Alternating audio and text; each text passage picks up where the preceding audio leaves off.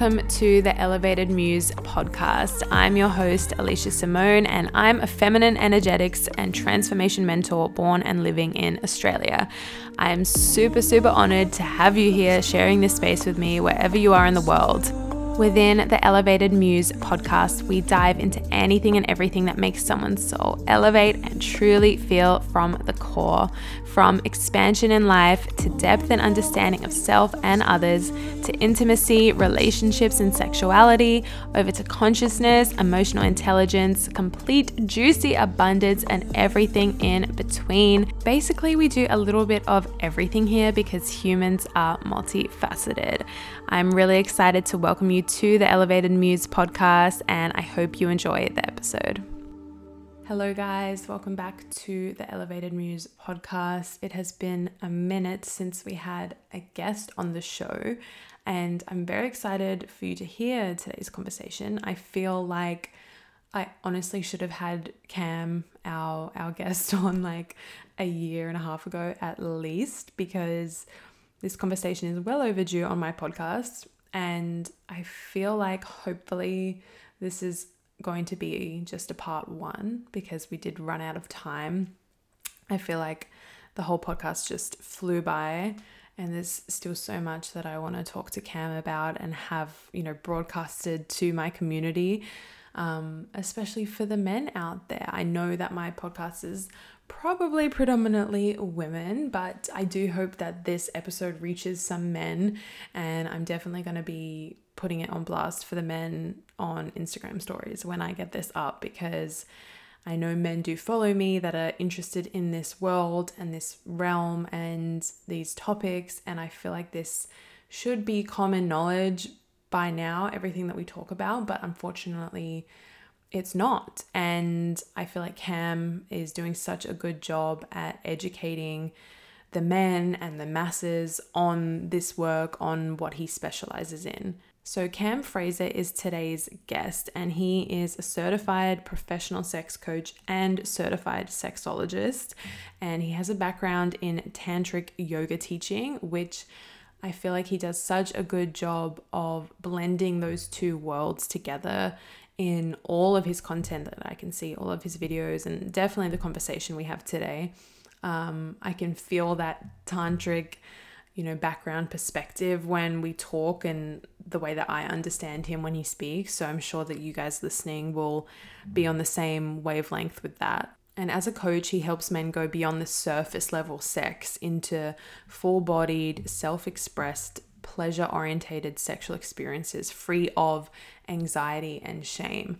And this is something we get into a little bit um, because I ask some questions that I feel like are just the first thoughts that come to mind when I think about m- men and their their sexuality and if they're struggling with that the thoughts that kind of come to my mind um, and some of the issues that men most commonly face in society when it comes to their sexual health and their own sexual energy. And like I said, I feel like we need a part two for this episode and just this conversation because there is so much more to be had. I want to get into Cam's thoughts with, you know, ethical porn and a bit more on semen retention, which we briefly talk about at the end of the episode, and just so much more. There is so much more to this conversation, but we've kind of compiled this first episode very nice and neat for you. So I really hope that you guys enjoy this episode. Please share it on Instagram if you do and tag me. You can tag Cam as well. Um, I'm going to put all of his details in the show notes so you can find him and find his work, find his videos. And yeah, I really hope that you enjoy this podcast.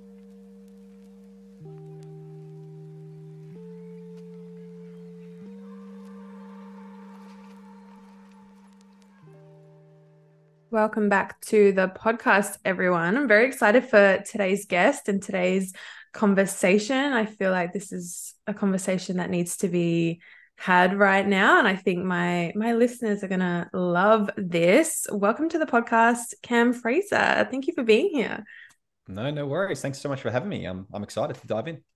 Yeah, I feel like today's conversation can go in a lot of different directions, but overall, we're definitely going to be talking about sex and men's sexual health and everything under that umbrella.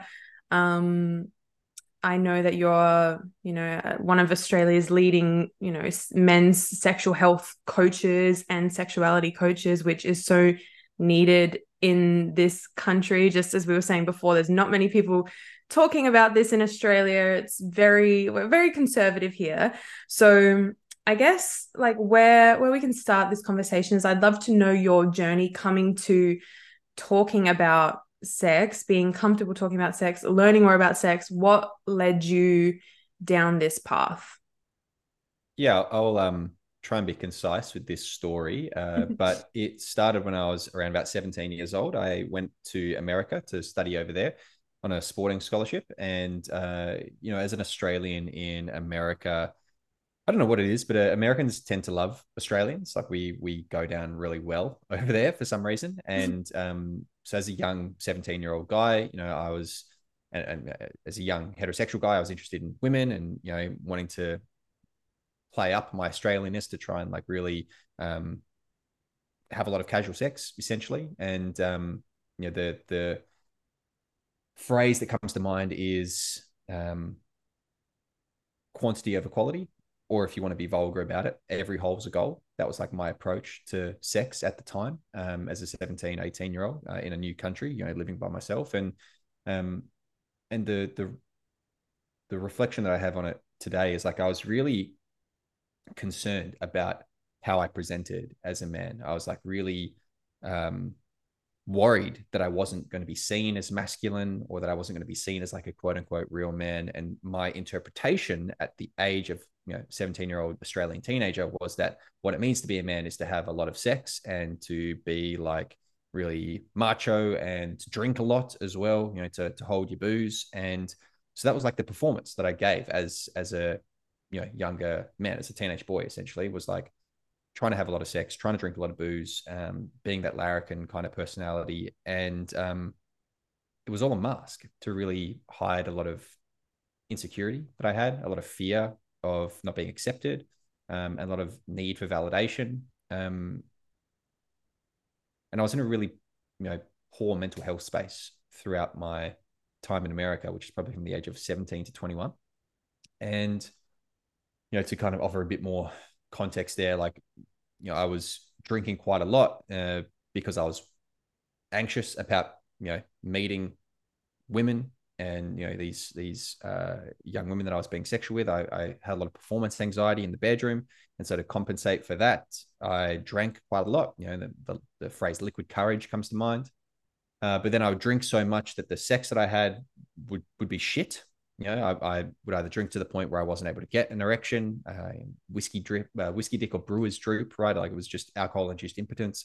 And then instead of like taking responsibility for like the shit sexual experience, I'd then just blame the alcohol. So it became like this really uh, toxic relationship between me and alcohol. And then rather than being like, oh yeah, I fucked this up and I, I, you know, potentially what would could have been a really beautiful sexual experience became like a a story that I could tell my mates, you know, like, oh, fellas, I just got too fucked up. Like I couldn't even get it up. And you rather than rather than thinking about the young woman who I was being sexual with, it became like a uh, yeah, this this like joke that I could share with the men, uh, the young men in my life.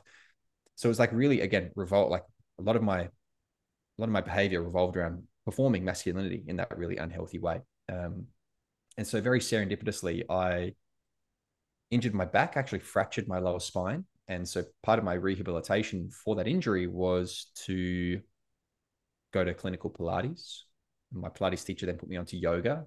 My yoga teacher put me onto massage. My massage practitioner put me on to meditation and meditation practitioner put me onto breath work. And mm-hmm. I started doing all these really beautiful somatic healing modalities and noticing how much of an impact it started to have on my relationship with my body. And I remember breaking down into tears during a yoga class, you know, like just all of a sudden all this like mm. grief, you know, and, and shame and the, the, you know, uh, tears that came with that kind of came to the surface. And then I remember like being so angry at a Pilates class that I was doing with some like elderly women on the reformer next to me, and I couldn't do what they were doing. Just like the the, the anger, the disproportionate amount of anger that came up because I was just being, you know, sitting on all these emotions and not allowing myself to feel them.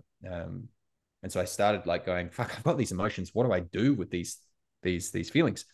And as a you know teen, as a 19 year old boy, essentially, I was like, my headspace was I can't let my mates know that I'm crying in fucking yoga class. You know, like that was I was very much concerned again about like performing masculinity. So I mm. went and saw a therapist, and the therapist, and uh, because I was like, I need to get rid of these emotions. I can't be feeling these emotions. And thankfully, I had a good therapist who was like, well, no, that's not the right approach. And so we did some narrative therapy. And for those that aren't familiar, narrative therapy is essentially just looking at all the stories that you tell yourself about how you should show up in the world. And for me, that was like as a man, as a sexual man specifically, and going, do these actually serve me? Are these beneficial to me? Are these healthy? Uh, are they my stories or are they imposed upon me by society, religion, my mates, whoever? Uh, and then just discerning like which of the stories do we want to keep because they align and they feel authentic and genuine and what are the new stories that i want to tell myself and adhere to and subscribe to with regards to like how i shop in the world uh, and so i was doing talk therapy and then body work and had a really you know profound impact on me as a as a young man, right? As a 20 year old, essentially. And started noticing, to give you an example, like I, started noticing like I, I wanted to drink a lot less. I felt much more in tune with my body. And that that for me felt like not putting in this poison into my body as much as I was. Um, you know, I went through a period of not drinking at all. Uh, I was able to like breathe deeply and relax much more than I was previously. I released a lot of tension, you know, muscular tension from my body uh, I felt much more confident and authentic in who I was as a man, as a young man. And so I, rather than, rather than being overly concerned with what my male friends thought about me in the most compassionate way possible, I kind of stopped giving a fuck. I didn't really care what they had to say about me. I didn't agree with what they did, so I stopped doing it. Um, and you know, went through a period of feeling a little bit lonely and isolated because my friend group didn't want to see me thrive or be you know in that new kind of personal growth phase of my life um, and then when it came to sex, because I was much more relaxed, I you know wasn't drinking as much as well. I was able to be more in tune with the sensations of pleasure and sensuality and eroticism. And because I wasn't so concerned about performing sexually and being like hyper vigilant about what that looks like, I was much more open and curious and um, you know, had conversations with my partners like, what do you like? What are you into? What do you want to do? Like, let's have some fun. Let's play around here rather than being like, this is the script I have to follow. And if I don't follow this, then sex is ruined, you know? Um, so it's much more flexible. And, and that led to some really beautiful um, experiences uh, in the early 20s. Um, and so I had this kind of realization of like, wow, this has had a really big impact on me personally. And I see the need for it with the guys that I was hanging out with. I was like, holy shit, like, going from one, you know, frame of reference or mentality to the next, I was like, wow, the way that I'm treating men in my life, particularly men who I saw as like inferior, um, the way that I was treating women, like it was just not healthy for me or for anyone around me. And so, um, yeah, having that that really impactful transition period for me, like lit a light bulb for me, which was like I need to do this work. And I was studying psychology at the time, so I went and continued doing that and did some counseling. Um, got a you know postgraduate degree in sexology, human sexuality. Also moonlighted as a yoga teacher, did my teacher training, started doing some like neo tantra stuff. Um, and then that was all like, you know, 10, nine years ago. And so over the last decade, I've like really tried to hone in on what am I really passionate about? That's like masculinity and sexuality. What can I speak into with some sort of authority? That's my lived experience, which is as a like a cisgender heterosexual white guy, just a straight white dude, you know, and that's what I can speak into with some sort of you know um, authenticity. Uh, so that's what I that's what I do today, right? It's like really try and draw on my own lived experiences, the the studies that I've done, um, the experiential knowledge I have from being in those sacred sexuality spaces, as well as like the Western academic spaces through you know the the research and the the study, um, and bring that to to men to you know predominantly Australian and, and American and, and English guys because that's my audience is according to my analytics. Um, but it's you know something that I feel like is needed. I kind of say again with the most compassion possible that straight white dudes are the people that need this work the most. Mm-hmm. Um, and so I get people that reach out to me on social media. They say, "Why don't you talk about you know this group or queer men, or why don't you talk about women and things like that?" And I say, "Well, like, firstly, because that's not what I can speak into with any authority, and also because I, think this group of people really need some some role models and some people doing some work with a bit more positivity around sexuality. Because for me, growing up, I didn't really have a lot of men speaking positively and and holistically about sexuality. The male role models that I had as a as a teen were your pickup artists and your like just like alpha bro type guys, and I was just not like that. Those are the only people who I had access to. So those are the people who I read, and I'm familiar with like the the pickup artisty scene because that was what's available to me. But really didn't resonate a lot with it, and so trying to really and what i'm trying to do if i'm if i'm reflective is try and speak to the younger version of myself. You know 10 15 years ago what did he need to know? What did he need to hear? You know how did he want someone to show up for him? Um, and that's the type of work that I, I try and do today with with predominantly you know straight dudes. Mm, thank you for sharing all of that. And I, as you were um, talking i said the same thing before you said it about like i think straight white men are the the people that you know unfortunately need to hear this the most um worldwide. It's kind of very clear that those are the the people that we really need to get through to who have a lot of power and influence um, and a lot of the time use that for the wrong reasons. Um, and yeah i think i think what you're doing is is amazing. And I, i'd love to know what is the main concern that you you seem to hear over and over maybe consistently? Like what what do most men repeat to you or come to you for? What are you seeing is the most commonly said issue within their own mind or their performance or what is it with men yeah so i get men reach out to me every single day with sexual dysfunction concerns. That's the primary thing that men will ask me about. And so, what I mean by that is like guys will say, I've got premature ejaculation. I need help lasting longer. I've got erectile dysfunction. I need help getting or maintaining erection. I've got low libido. I need to have higher libido. I've got delayed ejaculation. I, I can't come. Um, and then within that context as well, like my dick's too small. Like I'm, I'm I need to have a bigger dick. And so all those things, yes, are separate, but the underlying story that I hear is I'm broken. I need to be fixed. And so that's like the that's the that's the most common thing that men reach out to me for. Like it's it's and it's in their language. Like I, I've got this dysfunction, I've got this thing that's wrong, and I need someone to help fix that thing to make it right again so that I can be normal or I can function properly. And so it's very often framed as a, as a function concern, like my body is not doing the, the thing that it's supposed to do.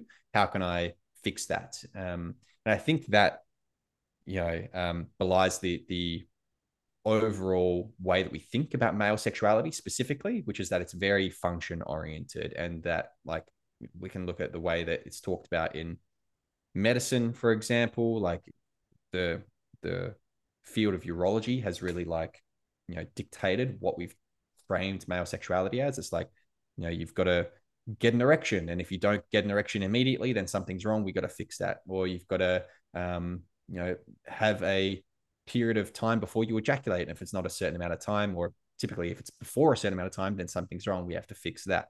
Um, if you aren't ejaculating at a certain time after a certain amount of time then something's wrong we've got to fix that as well it's very like here's what a normal quote unquote male sexual response should look like.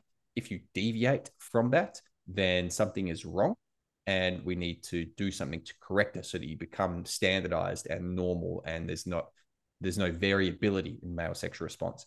And that has been perpetuated over and over again by um, sex research for a, for a long time. Um, and it's, I think it's a bit of a two way street. It's like culturally, societally, we think men are just pretty straightforward. They just get it up, they get it off, you know, and they're, they're just, you know, there's no strings attached. It's very physical. Like we, we typically think societally that male sexuality is very straightforward, very simple, very surface level, and it's not very complicated, right? Which is in contrast to like female sexuality. We oftentimes see that societally portrayed as like very complicated and everything needs to be, you know, there for the right setting and the right mood and whatever. Um, and that again informs the way that we research it and then the research you know will then only look at that standardized model of male sex response and then inform you know societal ways of thinking about male sexuality. So it's a bit of a, a two way street. So what I'm like really looking at when guys come and speak to me is like, you know, what are the stories that they're telling themselves about their sexual functioning? If they come quickly, what are they making that mean? Right. And, and typically they're making it mean that they are less of a man, that they're less of a lover, that they're you know going to be alone that their partner's going to leave them that they're you know inadequate that they're inferior um you know, there's a lot of self-worth stories wrapped up in the sexual functioning and what they expect of their penises um, and their bodies, typically their penises. So a lot of guys limit their expression of sexuality to what their dick is or isn't doing. Um, so yeah, that's a roundabout way of saying that, like, yeah, I get like sexual functioning concerns. People reach out to me all the time for that. Um, it's pretty much like premature ejaculation, erectile dysfunction are like the major ones, and then you know the others are, are pretty close behind. But what when I inquire a little bit deeper, when I scratch below the surface, it's a self-worth story. It's like I'm less of a man because I'm experiencing this. Like this is gonna ruin my marriage or whatever it might be. Like there's a lot of story underneath it, which I think is more important to to address. Mm, yeah, it's I find I don't know if you you feel this for like men generally speaking, but it is always that kind of not good enough wound because of the pressure from society to be this type of man. And I think now in today's climate, it's even, there's even more pressure, I suppose, for men to look a certain way. To, it's like this be, you have to be six foot, you've got to be buff, you've got to make over six figures. Like there's just this, again, it's a story that is being told to us from a lot of either the people that still crave that story themselves on the podcast or it's like reflected in what women are desiring um and it's still this outside kind of surface version of what we think a man should be. And i i feel like underneath all of that you know what we're what I what I feel is most healing for both the the men that want to be that or feel like they need to be that or the women that desire that that it's like what is the most healing is really the proper connection to be seen and to see somebody else too. So i wonder if you know with with men that struggle with these kind of issues that come to you like are they really afraid to be seen by their partner and maybe see somebody else? And do you find that when people have that healthy connection with a partner or they're in a really healthy relationship and they have someone to work through this stuff alongside does that kind of soothe things? Does that make it easier for for men or for women? Yeah i think there's like a really important distinction that i want to make here which is like a lot of the presenting concerns that guys share with me are psychological in nature, but that's not to say that there aren't like erectile dysfunction issues that are vasculogenic, for example, and they need to go and see a urologist because they're having blood flow issues, and that no amount of psychological work is going to help them with that particular mm.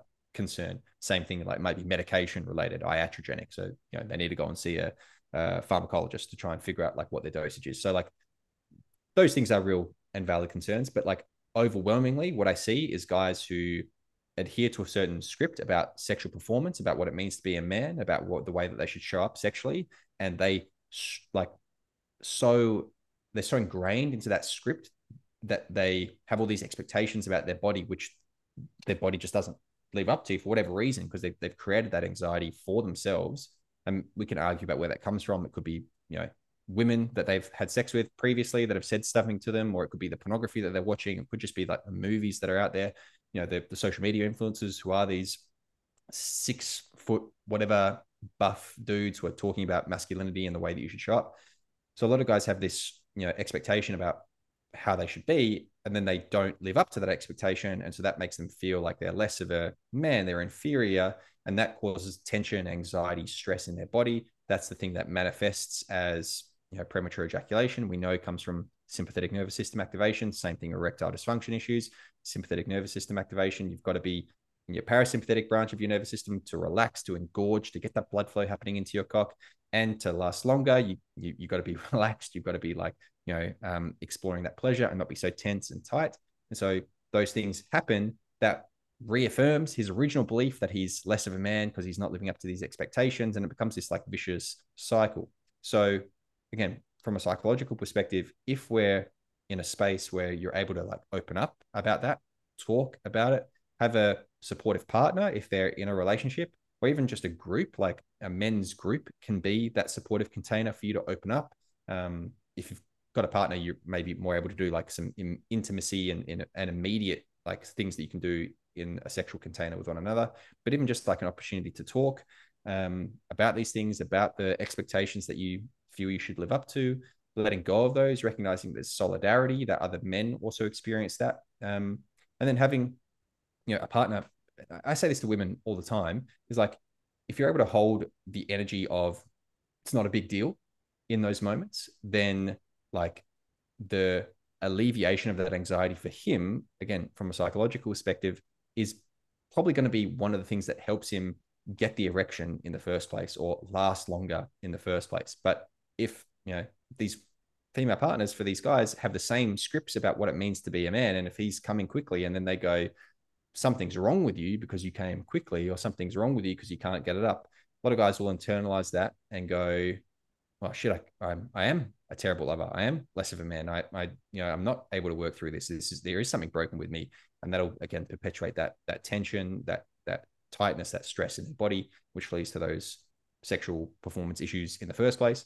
Um, so if like you're in the context of a couple and you're able to go like, hey, so you don't have an erection, like that's fine. Like there's other things we can do. I enjoy oral sex. I enjoy toys. I enjoy fingers. I enjoy feet. I enjoy whatever. Right? Like let's let's move to the to another thing. And that's not just on the female partners. I, I say the same thing to to men as well. If you're experiencing a sexual difficulty, learn how to pivot in those moments. Right? Hold the energy of like this isn't a big deal, and pivot to something else. Keep the pleasure going. Keep the intimacy alive. Keep that momentum going. Frame it, you know, positively. Like, hey, sometimes I you know struggle to get an erection. I'm I'm but I'm still I still really enjoy going down on you. I still really enjoy a massage. Like, how about we we switch to this for a moment? And usually, again, if we're if it's a psychological issue, that capacity to like relax, to still be in your pleasure, to give yourself time for the body and the mind to kind of catch up, a lot of the time is going to give you it's going to put the best foot forward with regards to like allowing that erection to happen or you know relaxing enough so that you don't come so quickly or you know relaxing enough so that you can come in the first place so that you're not like trying to trying to um, you know hold on to something. So yeah, so having that supportive partner, I, I definitely think is a benefit. But there's also ways that you can do that solo if you're not in a relationship with someone, and that might be through community, might be through just talking to someone like me, or just doing some work by yourself where you give that permission to yourself to explore your eroticism, to explore your body, maybe through a self pleasure practice, a self affirmation, self love practice that is, you know, th- there's a there's an allowing for variability in your sexual response. Does that make sense? Mm-hmm. Yeah, and I, have I've heard you on your page talk about uh, sublimating, which is you know moving sexual energy from say just focusing on just the genitals, which I think you know as a society that's what we're taught sex is. Sex is literally just you know penis and vagina and the friction that they can create. And even then we're still numbed out to that pleasure because we're so focused on the story in the head. So we're all kind of having sex from our minds. And you know i think we've all been there in our i mean I, a, lot of my listeners now i think are you know going through this work and doing this healing on themselves and becoming more um, in tune with their bodies and more sensitive.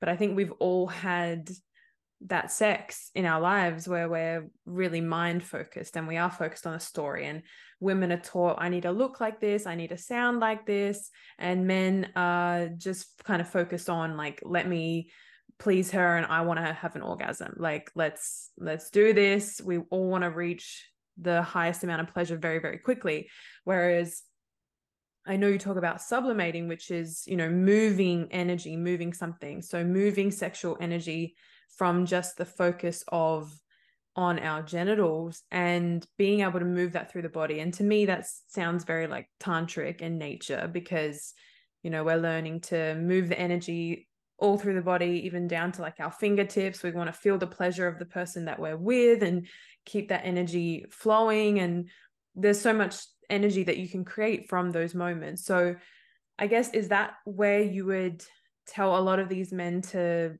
to start if they're struggling with any issues in that region where they're so focused on having an orgasm very quickly or I'm going to come too quick or I can't get hard they're just focused down there. So how how do people learn to actually move sexual energy in their bodies? Because we all talk about that online but I'd love to hear you know how how do we do that? Yeah it's a great question. And the first thing is like conceptually recognizing that you aren't just your dick, you're actually one huge dick, right? You can experience pleasure from the tips of your toes to the crown of your head. So you can think of yourself as one giant penis, right? And I typically will tongue in cheek say to guys, you're a huge dick, mate. Mm-hmm. And so the, um, so like that's the first thing to like wrap your head around is like you aren't just confined to just stimulating your genitals, right? You can experience pleasure everywhere.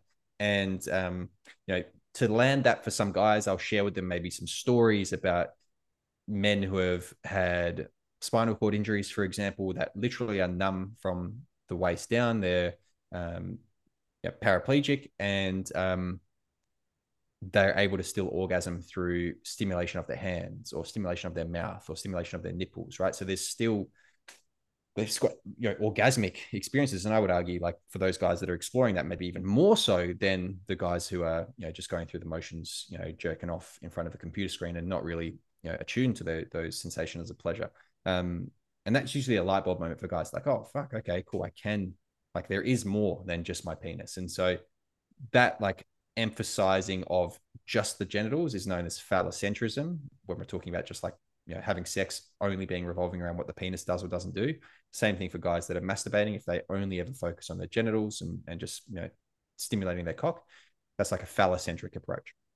So we want to decenter the penis a little bit um, when we're starting to talk about moving that sexual energy through the body. Very practical way is just like starting to think about like um, think about starting at your cock and moving your way out in terms of stimulation. So uh, a lot of guys, you know, when they start to like hear, oh, I should, you know, involve the rest of my body, they might start to do that and go, well, I don't really feel anything. I'm touching my nipples, I'm touching my face, like this does nothing for me. One of the reasons why is because for such a long time, they've conditioned themselves to link their arousal and sexual sensations to genital touch. So it can be helpful to start with genital touch. So like start to do some, you know, masturbation that you typically do, like start to stimulate your cock the way you usually do. And once you've started to build that arousal and start to build that pleasure and you start to kind of get in those heightened states, then start to move away from your genitals. So you might like to just again, very practically, maybe just start with the inner thighs and the lower abdomen and just moving your hands around that part of your body, just noticing the sensations that arise as you start to touch your groin um, and just move like a little bit further away from your cock and balls. Uh, your perineum, right? That space in between the genitals and the anus. Like a lot of guys don't explore that with a massage or with touch or anything, right? It's, it's typically quite a vulnerable spot, but it's right there, right? So it's like very easy to just start start incorporating.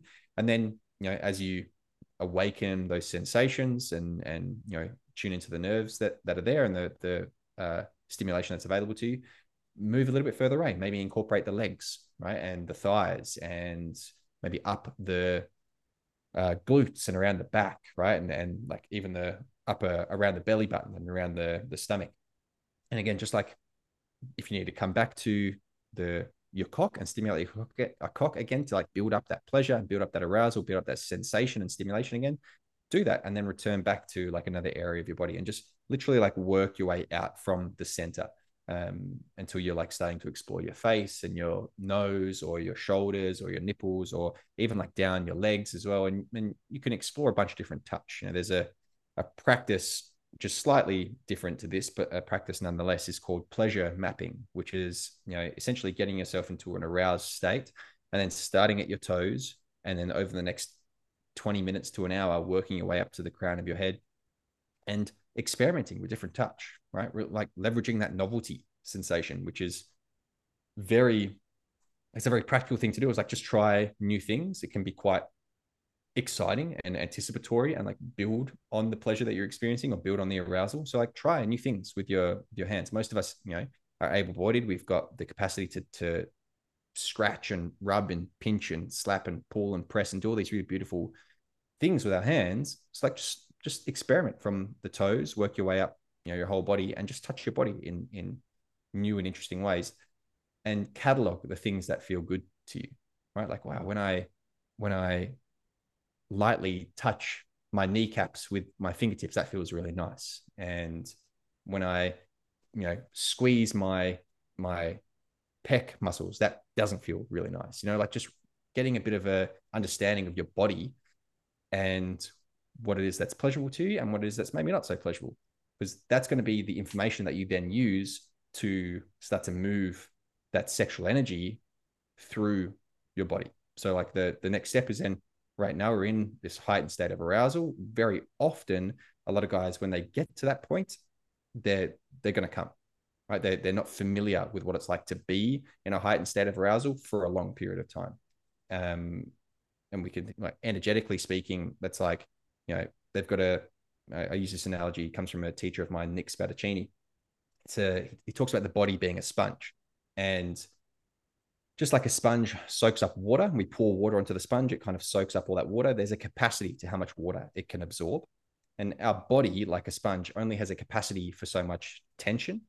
Right. And and very often we're because of the society that we live in, like a waterlogged sponge, our body is tension logged. Right. It's just like tense all the time because we're in sympathetic dominance all the time from the news cycles and social media and tension in our family and whatever. Uh, and so, just as like you want to wring the sponge out of water so that you can pour more water onto it, we want to wring the body out of all that tension. So we want to want to release and let go of the tension that we're holding, so we can start to build up that arousal. We can start to pour more sexual tension into our body because tension is not a bad thing, but sexual tension being poured onto a body that's already full of tension from the day it's we're going to reach our energetic capacity quite quickly. So like being able to like let go beforehand is like a practice in and of itself. So maybe doing some breathing or some stretching or just slowing down, relaxing the body so that you can then start to do your your practice where you're like starting to build up that arousal, get really familiar with how it feels to go from you know a ringed out sponge that's dry to pouring on all this really beautiful sexual tension and sexual energy. Notice how that feels to become more and more and more aroused as you get closer to your capacity and then spending time in that heightened state of arousal. And that might look like not touching your cock, because if you touch your cock and stimulate your cock in the way you have been, it might push you over to the edge into an ejaculation. And so instead, that's where that information from a pleasure mapping practice or a you know self exploration practice comes in. Maybe it looks like switching to that touch that you really enjoy. Maybe it's you know lightly touching your knees and and keeping the pleasure um, you know going in that heightened state and lengthening the amount of time you spend there without it tipping over or spilling over into an ejaculation. Um, and that's like, again, increasing your capacity for noticing that sexual energy in your body, noticing that pleasure. And when it comes to like a sublimation practice specifically, like the reason I'm kind of saying all this is because if you're going straight into a sublimation practice, you've got nothing to sublimate, then what's the point of doing it? Right. Like, so we've got to build that sexual energy. You've got to get that water flowing. We've got to get that like really beautiful um, you know, erotic uh, sensation going for you so that then you can do something with that. So what I'll say to guys is like spend some time, get familiar with that heightened state of arousal, incorporate the rest of your body into it. And then once you're feeling like, you know, you, you've, you've explored your body, you've incorporated these other things based on that information that you've gathered, then instead of ejaculating, instead of releasing that by going from like a high state of tension to a low state of tension, which is what ejaculation does, kind of takes you very quickly out of a, a place of like heightened state of arousal is to substitute that with a different practice right? And and that might begin with another practice that takes you from a high state of tension to a low state of tension such as like going and smashing 30 push-ups right? So maybe doing like some self-pleasure you know, doing all the things i've just suggested. And then when you feel like you're going to ejaculate instead of stimulating yourself and continuing to do that jump down and do 30 push-ups and notice what it's like to really move and expend that energy in a way that isn't through an ejaculation or through the ejaculatory reflex. Or you can go for a run, right? It's another really good one.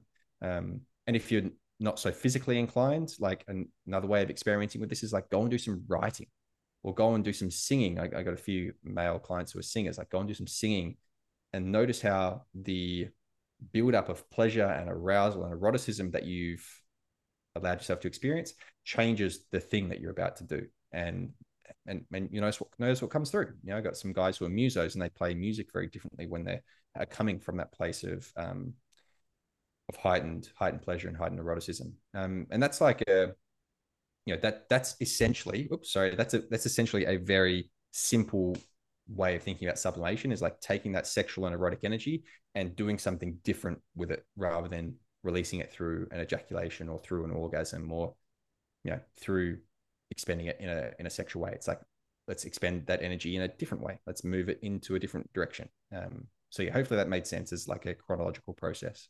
Mm-hmm. yeah no they're, they're really good tips. And i'm assuming that through that process you're the men or whoever is doing this i mean women can obviously learn these do these same things as well. Um you're breathing and you're really you are focused on breath because i feel like in those times of deep intimacy if you are with a partner male or female and you're wanting to maybe slow down tension and slow down sexual energy from getting to that you know boiling furnace point and that tip and like tipping over breath can really start to slow you down and bring you back into the present moment of connection. Because i think that is the main thing that we get so distracted by is the where we're we're desiring that orgasm point. And that's like an out of control moment. We're like almost out of our body at that that time. And especially if we're we're used to just rubbing one out really quickly watching porn and coming within you know 10 15 seconds because we all know how to do that to our own body very very quickly.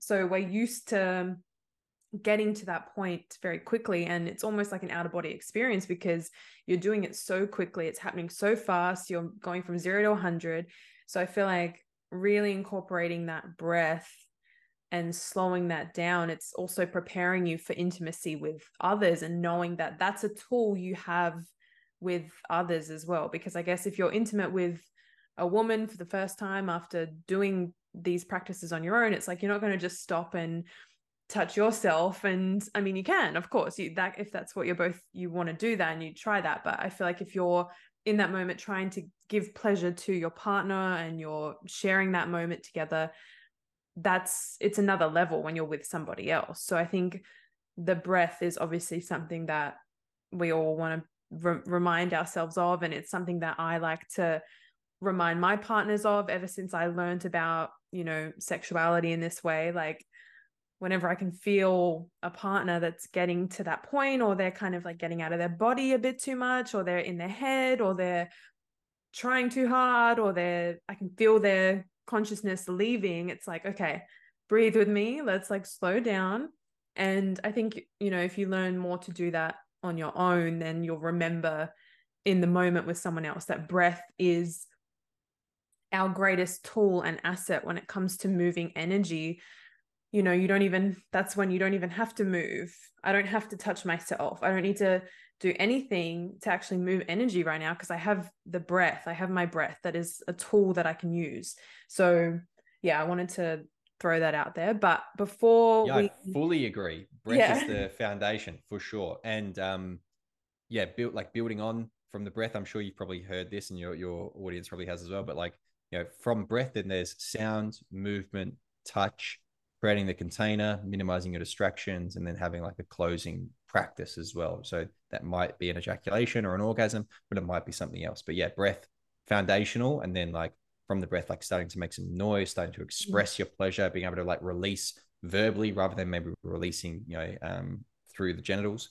Uh, there's a, yeah some beautiful energetic practices that come like after that, um, moving the body more as well. So like rather than being stiff and stagnant and stationary with your hips, starting to like get the spine involved and starting to like really connect in with. Um, another analogy that I share is like you're not just however many inches are in your pants, like you you've got a three foot long cock that starts at the back of your neck. So rather than like thinking of penetrating your partner with however many inches your cock is, like what if you were penetrating her with your full three foot long cock and, and what does it look like to get your whole spine and body involved as well? So like that's a really, you know, combining that with the breath and with making sound and with touch as well, just like moving that energy up the body. Um, yes, but but it starts with the breath for sure. Mm-hmm. Yeah, and before we kind of finalize today, because I know you're going to have to go soon, um, I do want to quickly touch on. I feel like I'm going to have to have you on the podcast again, so we can. There's so many conversations we haven't even gotten into some of the stuff that I want to talk about, but um, I do want to touch on semen retention very quickly because I know that that is one of the most popular topics, I suppose, in this sphere online. We're always hearing about semen retention and you know conscious men and the the greatest men who are going to be the best at having sex. They're all doing semen retention you know so it's all it's like a buzzword. And i just mm-hmm. want to quickly hear your take on semen retention if you think it's good bad everyone should be doing it only some people should be doing it sometimes we should do it. What's your quick take before we go today a, a, quick take. It's funny that you say a quick take because I just spoke for an hour with another person about this like earlier this morning. Um, so I'll, I'll, try and summarize. But you would have heard me before just say like instead of ejaculating, go and doing a different practice, right? Like going doing some push-ups, going and doing some running or creative writing. So like what that implies and, and what I'll share is like, yeah, I don't think that um, there's anything wrong with not ejaculating. I think you know, there's a lot of value in experimenting and exploring with taking ejaculation off the table every so often. Um, I'm not dogmatic or prescriptive in my approach, like you might hear from the no FAP adherents who are, you know, really saying you should never do it. Uh, or from the Taoist perspective, which is saying like you should only masturbate and ejaculate like once a month or whatever it is. Um, so like I think there's I, I think there's a, a, a, more positive and um, like I, I call it like a sex positive and pleasure positive approach. I think like there's value in exploring and experimenting with our sexual responses. I think there's like a lot of necessity in like learning more about your body. What happens when you come seven times in one day versus what happens when you don't come for seven days, right? Like, how does that impact you? What do you specifically feel? Because I've recognized that we're all different bodies and you know we have different energy levels we've got different things going on. So if i start going and this is what i don't like when i see online is like here's the practice and like never ejaculate you know again or like don't ejaculate for six weeks or whatever it is. Like people aren't universal. So stop prescribing a universal practice right? So i'll really encourage men to develop what's what i'll call like a personal ejaculatory cycle. So figuring out you know through experimentation and curiosity and openness and permission with their body what feels good for me? Does ejaculating every time i have sex feel good? Does ejaculating every time i have mast- masturbate feel good? Or is there value in taking those off the table you know and and noticing what else there is on the table to explore? Um i, I you know from a secular point of view let's say you know the the value that i see of like exploring non-ejaculatory practices is like you've just removed the goal of sex and masturbation. You know, very often I'll ask guys, when was the last time you masturbated or had sex and didn't ejaculate? And they kind of look at me confused and go, What are you fucking talking about, man? That's the reason why I do that. And so it's like, all right, great. There's a goal there that you're at least acknowledging you're you're heading towards when you do these things. So let's take the goal away.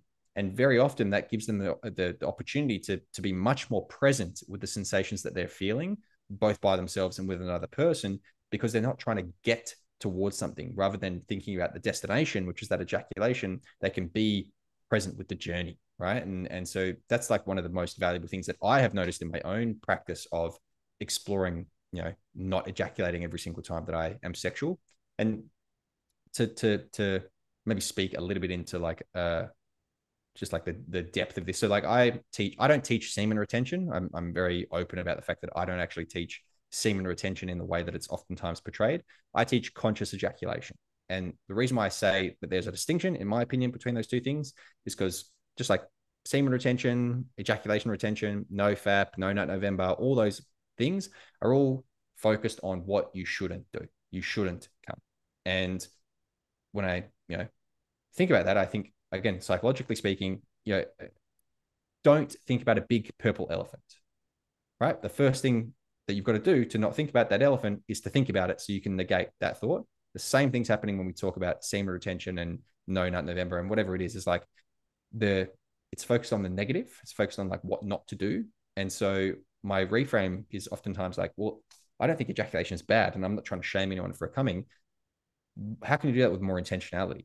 How can you do that with more awareness? How can you how can you learn about your body so that when you do come, you maybe don't feel so depleted or dejected if that's what you have been feeling previously, or if you do come and it's like a really celebratory, vibrant experience, like how can we do more of that, right? How can we bring more of that reverence and sacredness into your relationship with your ejaculation?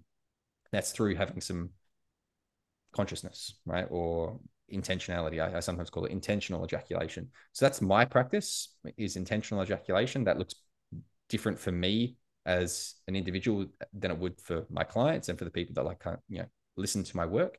Um, and I think that's what's important is like finding what works for you and not being so dogmatic about it. I really dislike the dogmatism around it and the, the ejaculation shaming as well. I think it's not great for men and their sexual exploration. Mm. And like to just touch on that quickly, I find for women in the kind of spiritual world, it's almost the opposite. We're always, I mean, we've probably all seen those posts that are like, if it doesn't make, if it doesn't give you money or orgasms or this, you shouldn't have it in your life or whatever. And women are just taught that I mean, now I think with the the rise of recent feminism and equality and everything, like we're we're now being taught that our pleasure is just as important as a man's, which is great. But I think like there is such a pressure on women now to make sure that their man is giving them an orgasm, that she's coming all the time, that women should always be having orgasms, and I think it's almost doing the same thing to where we're we're now creating this goal like we have to have an orgasm for it to be meaningful for it to be good sex. And for me i suppose i i really never had that goal. And i don't know like it, it's great if it happens but it's also great if it doesn't because for me i realized through my own practice that sometimes i would feel tired if i would orgasm too much in a week I'd actually feel depleted if I was having too many orgasms. Whereas all these posts online in the spiritual world are telling women we need to come all the time, have all these orgasms, manifest your dreams through your orgasm, you know, and I think you can do that, of course. You can use your orgasm for great things and for more energy. But again, like you said, it's such a unique experience. Your own sexual uh, relationship with yourself and your orgasm is so unique to you and your energy blueprint and your nervous system. So it's something that everyone should try to maybe take that goal away, to enjoy it when it comes, to learn how to go without it. Because I, to me, I mean, sex is great without an orgasm because the energy is still flowing within me, even when we're finished. I feel like I'm on the edge of orgasm for like the rest of the day throughout my whole body. And that's a great feeling. Why would we not want that? So I think it's, yeah, it's important to know that your unique sex experience is yours to to own and discover. It doesn't need to look like that Instagram post or that podcast that you heard, you know, so or that porn that you watched. So mm-hmm. yeah, that's my yeah, take I on that. very much resonate with that. Thank you for for sharing. And so like my invitation to people listening is like just start experimenting right? There's nothing wrong with experimenting with your sexual response and your sexual arousal and the expression of that. So i think that's what stifles people is like the shame that they feel of you know exploring and experimenting. And so we like see this how to guide from your favorite instagram sex coach and we go great i'm just going to follow that model. That's safe because i can just follow it and like the instructions are there and if i do it i'm doing it correctly. If i don't do it i know i'm doing it wrong and therefore i know the the way to get back to doing it right is just like follow those steps again. Which is okay i guess but what i want to really encourage is like explore more. Be curious about your body. What can you learn about it? What can it what is it going to what is it going to tell you if you really start listening? And um and yeah being much more yeah, experimental, investigative, and curious is like the cornerstone of the the work that I try and do. Um, and so yeah, I want to really extend that invitation to people that are listening is like just explore, see what's see what's out there for you. Yeah, no, thank you for finishing on that note. And I think I'm going to have to have you on the podcast again so we can talk about all the other we there's so many things I want to talk about. I do want to talk to you about porn and ethical porn. So that's something that I'll have to get you back for, but I'll make sure to add all of your links um, in the description of this podcast. Thank you so much for joining and having this conversation with me today. I appreciate it.